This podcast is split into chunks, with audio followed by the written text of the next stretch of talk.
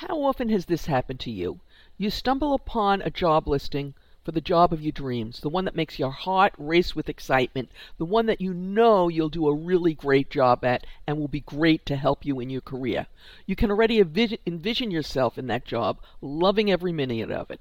You quickly apply and then absolutely nothing. Once again, your application has vanished into the black hole.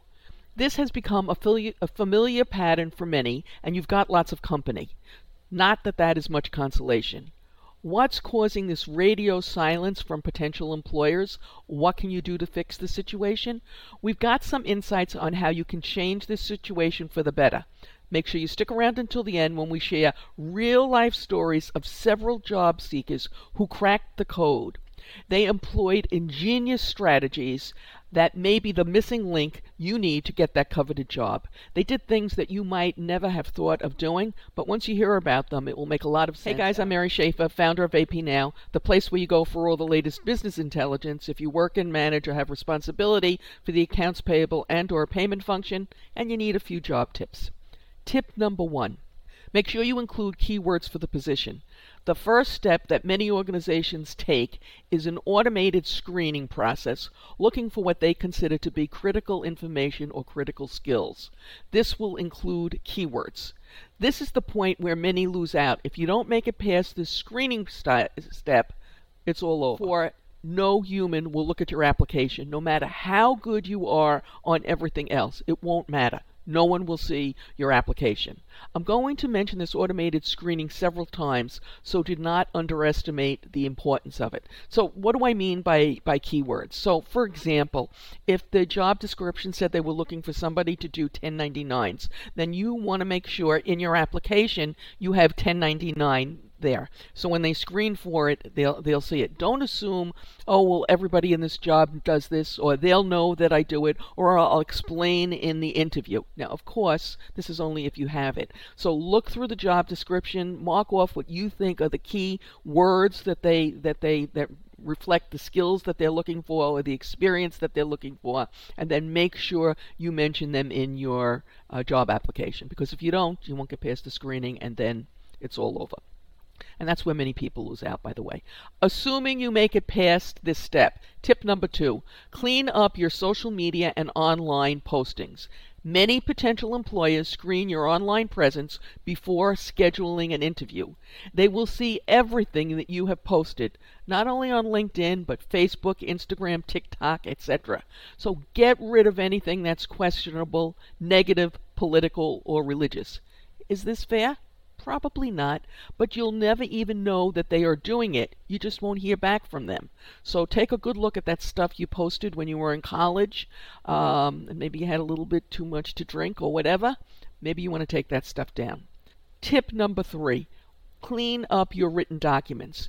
They will also screen for typos, poor grammar, etc. Um, I know for myself from looking at my own work, typos never, never, I never see them until it's too late till the work is actually in print. And then they're like, nah, nah, look at me. So you want to review your resume, your LinkedIn profile, your cover letter, anything else like that. Maybe even have a friend or family member review them, as sometimes it's difficult to see the errors in your own work. Remember, first impressions are critical, and these are your first impressions on your new potential employer, along with, unfortunately, whatever you've posted on social media that they're looking at. Tip number four. Customize your application and your resume if you're sending one for the position, making sure you address all the key job requirements if you can. Now, it goes without saying that you never lie.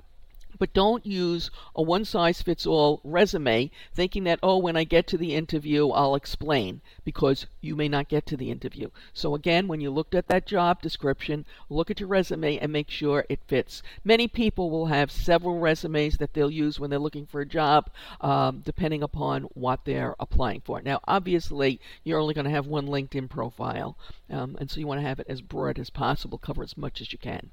Tip number five, and I know this one's really annoying, but it is what it is.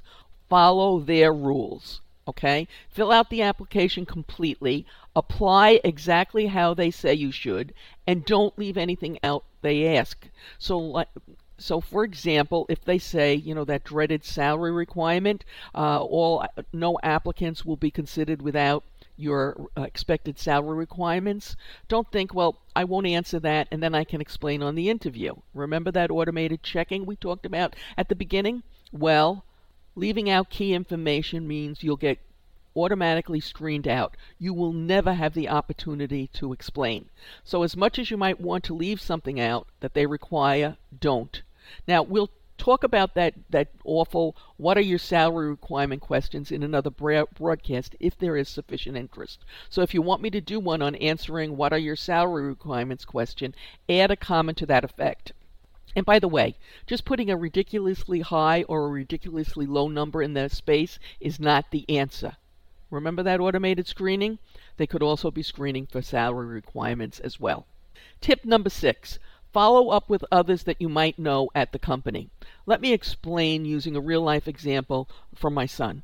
Uh, he had an internship while he was in school, while he was uh, getting his MBA at a company, and it, it, was going well. And he thought that they might offer him a job and he might work there afterwards. That was um, part of the plan.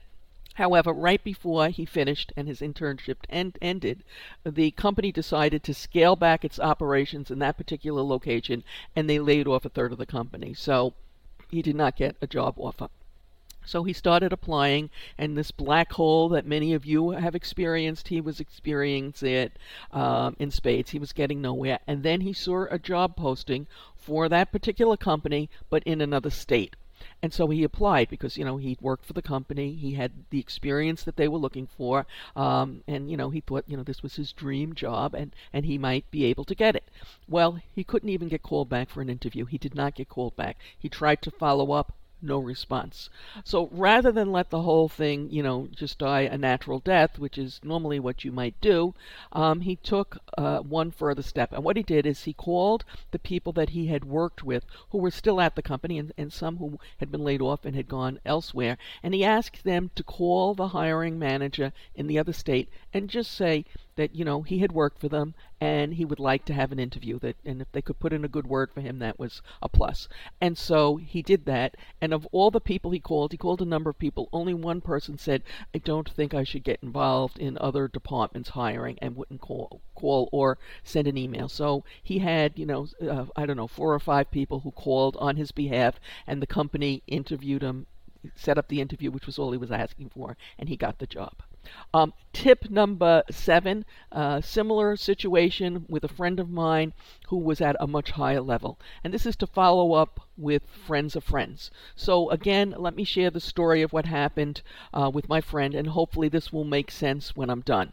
So what happened with in this case was my friend had seen a posting for a job as a CFO at a company she would have liked to work for she was dealing with an executive recruiter and they had her resume and she saw the posting and she said um, you know i'd like to be considered for this job and they assured her they had sent her resume over but she wasn't getting the interview nobody was calling her back uh, when she called she got some runaround from the executive recruiter um, she thought, and who knows if this is true, the recruiter had somebody, one of her friends, that they they were trying to place there. Whether that's true or not, it doesn't matter. She couldn't get the interview, and if she didn't get the interview, there's no way she was getting the job. She didn't know anybody who worked at the company. She didn't know anybody to call, but she did know that a friend of hers had a friend who was on the board of directors. So she called her friend and said, "Would you just tell them, you know, to interview me if they if you know, I'd like to have my chance to throw my hat in the ring. So her friend called her friend uh, who was on the board of directors. The board called down, and my friend got the interview, and she got the job. So, not think about you know who you know um, and who else. Okay, Tip number eight don't overlook your customers, suppliers, etc. Uh, back to my son now and LinkedIn. You want to develop a wide range of connections on LinkedIn over the course of your career because you never know when you'll need them. Plus, it's a great way to find out about job openings, sometimes even before they're announced. So, in my son's case, one of his connections, which was somebody he had done some business with several years earlier, um, uh, put out an announcement on LinkedIn that he was going to be hiring several people. Um, this was someone he had done business with, but you know was not a close friend. But he was linked to them on LinkedIn. So you want to build up your LinkedIn postings as you go along. Um, And so my son sent him a note saying that um, you know he was interested. If they hadn't been linked, he would not have seen it. Okay, but he reached out in a private message saying he might be interested. They had several emails back and forth, um, a phone interview or two, and one 45-minute in-person uh, interview and after that he had the job. Now I have to bring uh, have to mention that when he told me that the meeting was 45 minutes and they were going to be sending him an offer, I was a little dubious. I thought 45 minutes, that's it. But yes, he was right because he had this established connection, and all that 45 minute interview was for was to see how he would fit in with the team, and he did.